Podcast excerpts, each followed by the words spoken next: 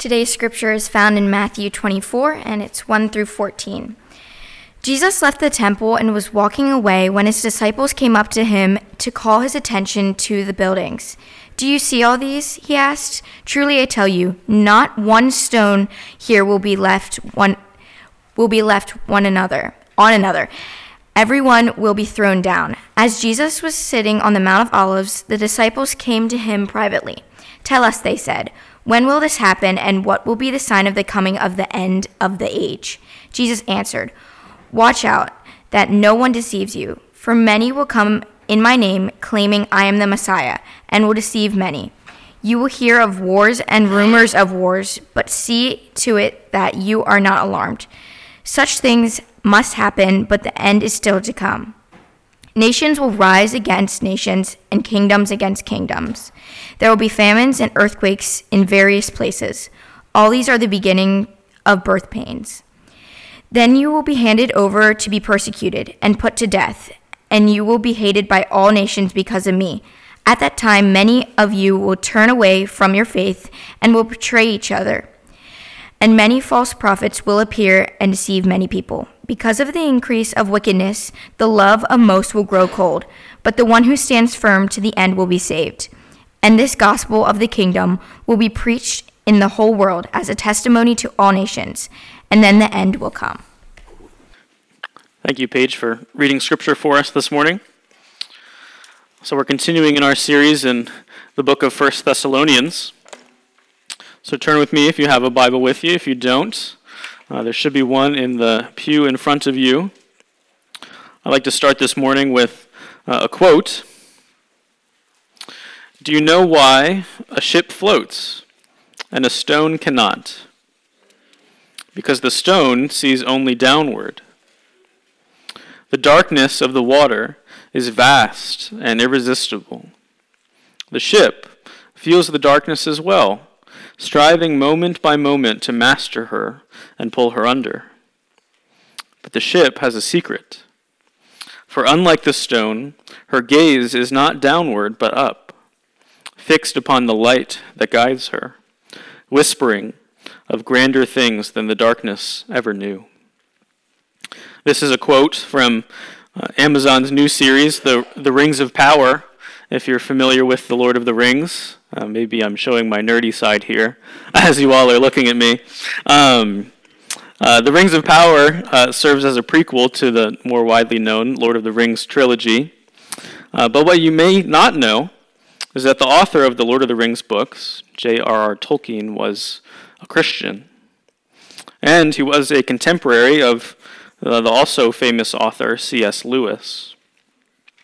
And so there isn't one central Christ figure in the Lord of the Rings, but there are many characters who have certain characteristics of Jesus that play out in their actions. You see, what made Lewis and Tolkien so successful is their knowledge of what makes a good story. Good versus evil, light versus darkness. These are central themes in the stories that they shared. And us, in reading them or watching them, can't help but root for the good guys, right? And so the reason that their stories and stories like theirs, the reason why they grip and hold on to us so much is because though they're fantastical, they're probably closer to reality than we might think.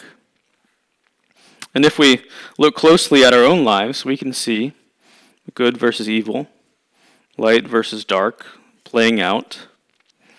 And so while Tolkien and Lewis were certainly creative in their storytelling, their stories were based upon a story written long before their own. Their stories are based upon the story of the Bible. And this morning, we'll be looking at what might happen at the end of that story. And we'll see light versus darkness in action. Let me pray for us, and then we'll look at our passage for this morning.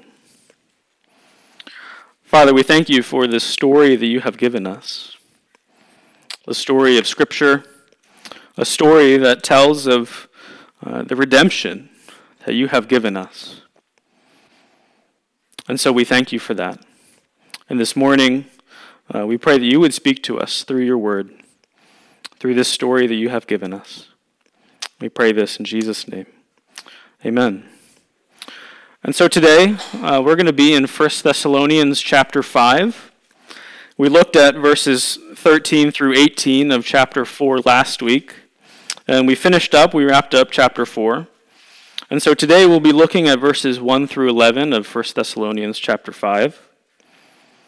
And I've split this passage up into three parts for us.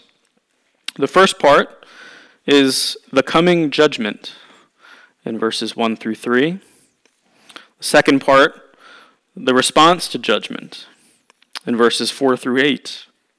And the third part, deliverance from judgment in verses 9 through 11. Let me read verses 1 through 3 for us this morning.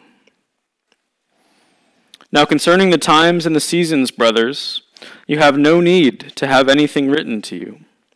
For you yourselves are fully aware that the day of the Lord will come like a thief in the night.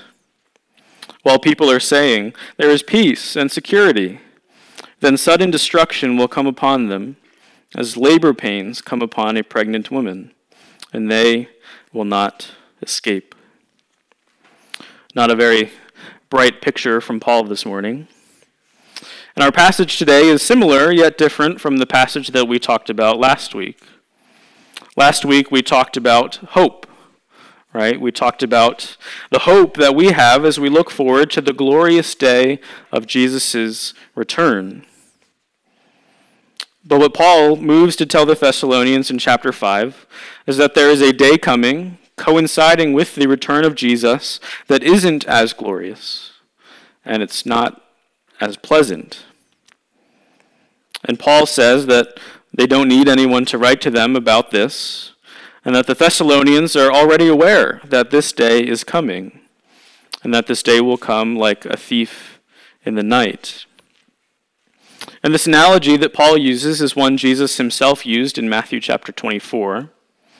And we looked at this a little bit last week, but I'll read the majority of that section for us this morning.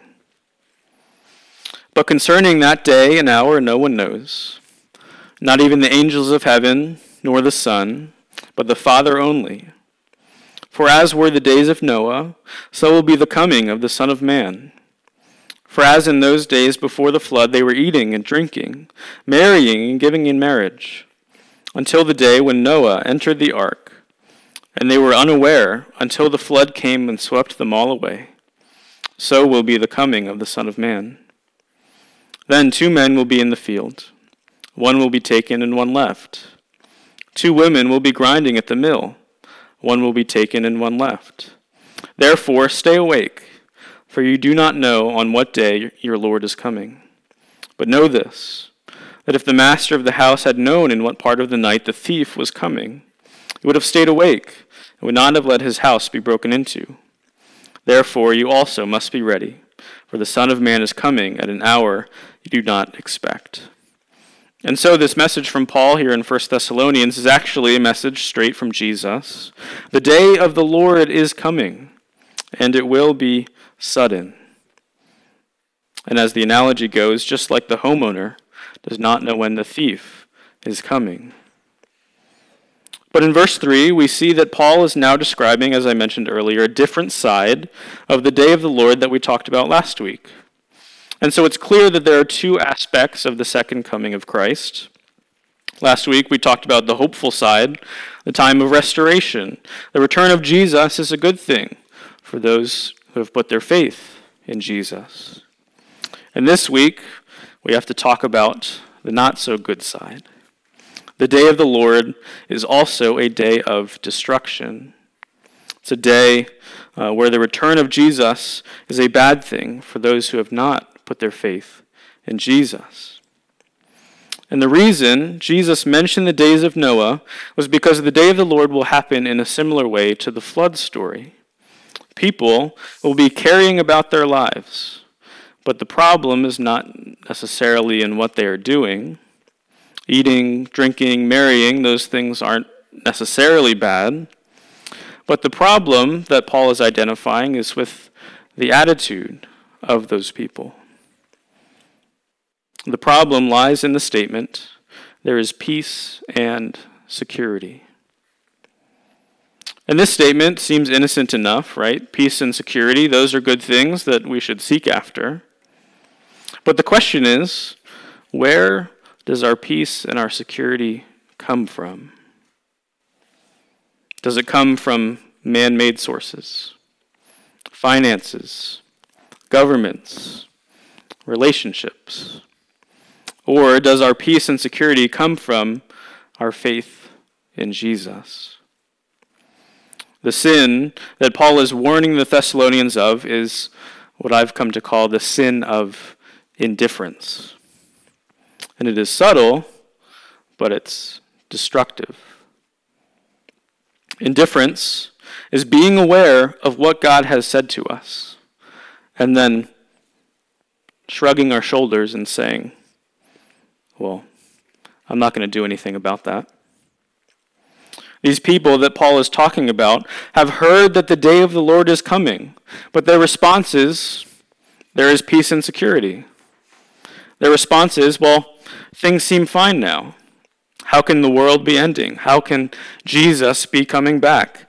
If things start to get bad, then maybe I'll put my faith in Jesus, but for now, I'll live my life the way that I want to live it.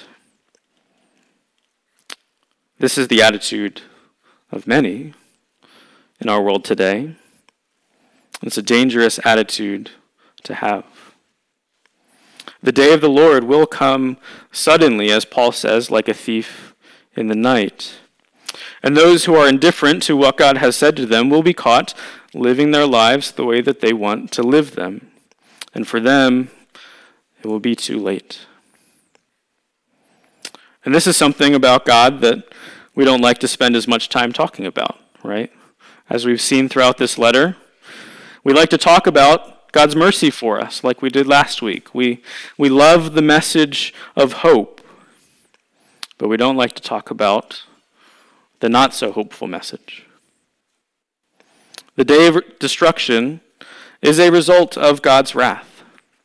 And God's wrath is something that we can't diminish. The day of destruction is a punishment that results from the disobedience of God's people. And so often we think of God's judgment as a bad thing, but it's actually a good thing, and here's why.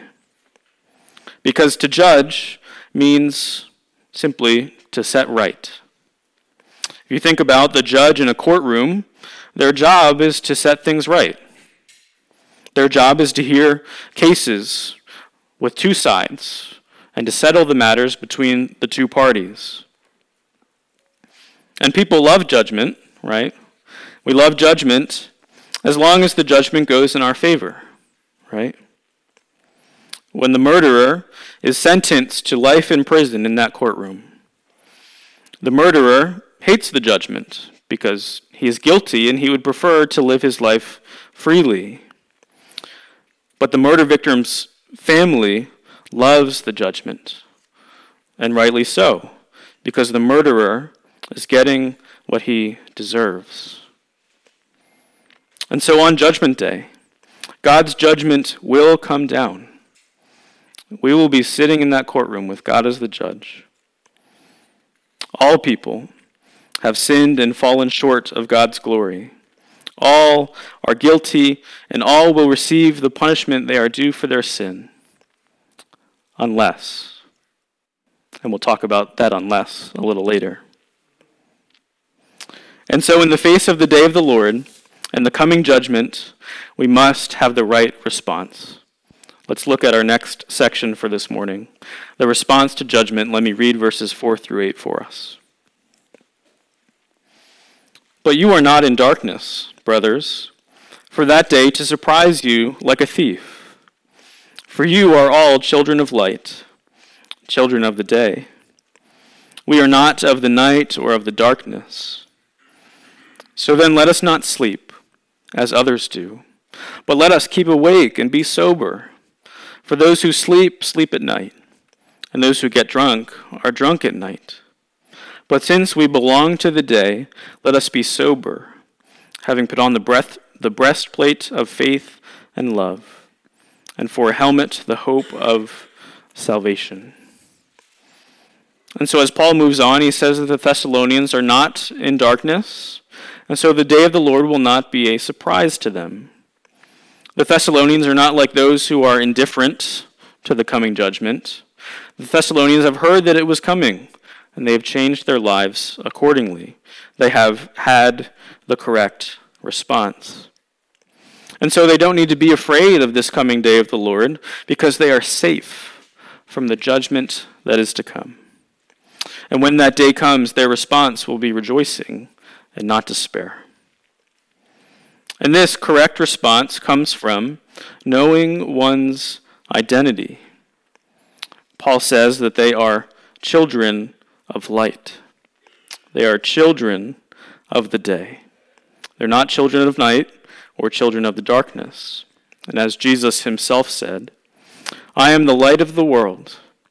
Whoever follows me will not walk in darkness, but will have the light, the light of life."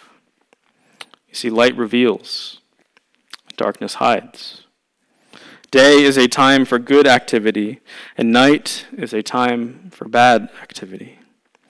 And followers of Jesus have the light of the world in them, and that changes the way that we respond to this coming judgment. And so Paul lists some clear instructions for the Thessalonians in light of these truths. He says first that they must stay awake, second that they must stay sober, and third that they must protect themselves. And he probably doesn't mean that they should never sleep. I think he's using an analogy there. He's probably not saying that they should never drink alcohol. Paul is probably using these terms figuratively, so we'll look at each of them individually. First, Paul says to stay awake. And by sleep, Paul more likely means living in blissful ignorance. Like what he said in verse 3, those who are saying there is peace and security in the face of the coming day of the Lord. Or as Jesus said about the times of Noah, when people are eating and drinking and marrying, when the flood is coming before them, being asleep means being indifferent to what God is saying. You see, when God is speaking to us, he wants us to listen. And sometimes we don't like what God has to say to us, right? But pretending like we didn't hear him doesn't work. We can't just hide. We can't just turn our ears off. You see, God wants us to live in a constant state of readiness, prepared to do whatever it is that he has asked us to do. There's a popular phrase in our world today, and I'll poke fun at this. You've probably heard it. Stay woke. Being alert to injustice in society. But as followers of Jesus, we must stay awake, being alert to what God is saying and doing. And so this means praying, not only talking to God, but listening to how God is talking to you. What has God been saying to you lately? What has he been asking you to do? And are you ready to do what he has asked of you? Is this something that's even on your radar? Are you listening for God's voice in your life? The second thing Paul says is to stay sober. And by sober, Paul likely means living a self-controlled life. We should not let anything get in the way of our readiness to do what God has asked us to do. To use Paul's analogy, it's much easier for one to fall asleep when they are drunk, right? But Paul isn't talking specifically about the vice of alcohol. He's talking about anything that may pull our desire toward it instead of pulling us towards God. There are many things in our lives that can distract us from what God is saying to us. Many things that make us too busy. Many things that we prioritize. And many things that hold us back from what God has asked us to do. And Paul's instruction here is to clear those things out, to clear out the noise so we can listen for God's voice. For the people in verse 3, It is the peace and security that they're experiencing that fool them into thinking that this day of the Lord is not coming. For the people of Noah's day, they were eating, drinking, and marrying. And so this, staying sober, means examining, looking at our lives to see what we are placing our value in. And so this morning, what has been distracting you? What is holding you back this morning? What might be in the way of you listening to God's voice? And finally, Paul says, protect yourself. It's one last anecdote in verse 8. He instructs them to put on two pieces of the armor, the breastplate of faith and love, and the helmet of hope for salvation. Paul's reminder is that the life of a follower of Jesus is a battle. It's a battle. And these two pieces of armor protect our most vulnerable areas, the heart and the head. We're attacked by both deceitful desires and deceitful thoughts, things that try to pull us from God. But remembering the importance of faith and love protects our hearts. Remembering the hope of salvation that we have, that we talked about last week, that protects our heads. And so later on in this passage that I read for us from Matthew 24, Jesus says this, "Who then is the faithful and wise servant, whom his master has set over his household, to give them their food at the proper time? Blessed is that servant whom his master will find so doing when he comes. Truly I say to you, he will set him over all his possessions. But if that wicked servant says to himself, 'My master is delayed,' and begins to beat his fellow servants and eats and drinks with the drunkards, the master of that servant will come on a day he does not expect him, and at an hour he does not know, and will cut him in pieces and put him in with the hypocrites. In that place there will be weeping and gnashing of teeth." And so in this passage in Matthew from Jesus, we see two different responses to the coming judgment. And so this morning, what will your response be? Will you be that good and faithful servant? Or will you be the one who has misused what the master has given them? But let's move on to that unless that I talked about earlier. Our last section for this morning, deliverance from judgment. Let me read verses 9 through 11 for us as we close. "For God has not destined us for wrath, but to obtain salvation through our Lord Jesus Christ, who died for us, so that whether we are awake or asleep, we might live with him. Therefore, encourage one another and build one another up, just as you are doing." Earlier I talked about how all will receive the punishment they are due for their sins.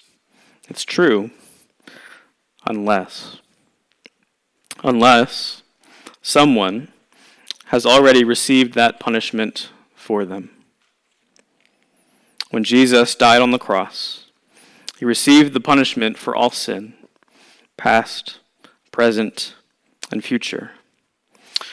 Jesus took God's judgment upon himself, judgment he did not deserve. People love to talk about how God's judgment isn't fair. How can a loving God pour out his judgment on people? Was it fair for God's own Son to take on judgment he did not deserve? And so God's mercy is his choosing not to punish people for their sin. And that mercy is extended to us because Jesus took on that punishment for us. And all we have to do to receive God's mercy is to put our faith in what Jesus has done for us, to accept that sacrifice he's made for us, and to declare him as the Lord of our lives. You can't have God's mercy without God's wrath. Otherwise, it isn't mercy if God hasn't saved us from anything. You can't have God's grace without God's judgment. Both are true of his character. And in this closing section, Paul, he points to God's heart in all of this. God has not destined us for wrath, but for salvation. And Jesus died for us, not just for the awake, but also for the asleep. You see, God loves us. He does not want any to receive his wrath. In Ezekiel chapter 18, verses 21 through 23, it says this. I fell in love with this verse this week as I studied. But if a wicked person turns away from all his sins that he has committed and keeps all my statutes and does what is just and right, he shall surely live. He shall not die. None of the transgressions that he has committed shall be remembered against him. For the righteousness that he has done, he shall live. Here's verse 23. God speaking here. Have I any pleasure in the death of the wicked, declares the Lord God, and not rather that he should turn from his way and live. God would much rather his people turn to him and live than to receive judgment. And he has given us the means to escape this judgment through Jesus. He has tried and tried to get our attention. He's tried and tried to warn us, and he has tried and tried to get us to love him the way that he loves us. God has delivered us from the judgment that is to come. So Paul closes verse 11 in a similar way that he closed chapter 4 last week. Therefore, encourage one another and build one another up, just as you are doing. Just like the message of hope needs to be shared, so does this message of deliverance from judgment. We must wake the world up with this message and warn them of this coming day of the Lord. And there are helpful and unhelpful ways to do this, right? Shouting at people from street corners, maybe not the most helpful, but it can work. But maybe more practical for us this morning, weaving this into conversations within the context of the relationships that we have could be more beneficial. And so for us this morning, here are three takeaways from a commentary that I read this week. First, God has secured our future. We don't have to live in fear of the coming judgment because we've been spared from it. Second, we have a limited opportunity to make a maximum impact. We only have a certain amount of time left to share this message. So we must do it with urgency. How many people will we tell about the deliverance that we have received? And finally, because God has secured our future, we must take risks. Just because we are saved from the coming judgment does not mean we get to sit around and do nothing. It's not just our get-out-of-hell-free card, right? We have people to tell. And sometimes, because of the security that God has given us, he asks us to be bold in our sharing. You know, I've been moved by these OCC videos, and I heard a story recently about what's going on in China and the sharing of the gospel there. Bibles are outlawed in China, so no one has one. And what the Christians do to share the gospel message is they memorize scripture. And they travel from village to village, and they recite it to people. And someone stands there with a cassette recorder and records them, so they have a cassette to leave with the Christians in that town. This is bold in the face of persecution of the Chinese government. And so we know the day of the Lord is coming. We know that Jesus has delivered us from judgment. So who are you going to encourage with this message? Today, this week, and then in the rest of your life. Let me pray for us. Father, this morning we are thankful for your Son, thankful that we have been delivered. And we're thankful for the life that we can have. And God, this is a sobering message. It's sobering to know that there are those out there who need to hear this. And God, may we tell them. May we live how you want us to live. Listening for your voice. Being ready to respond. It's in Jesus' name that we pray. Amen.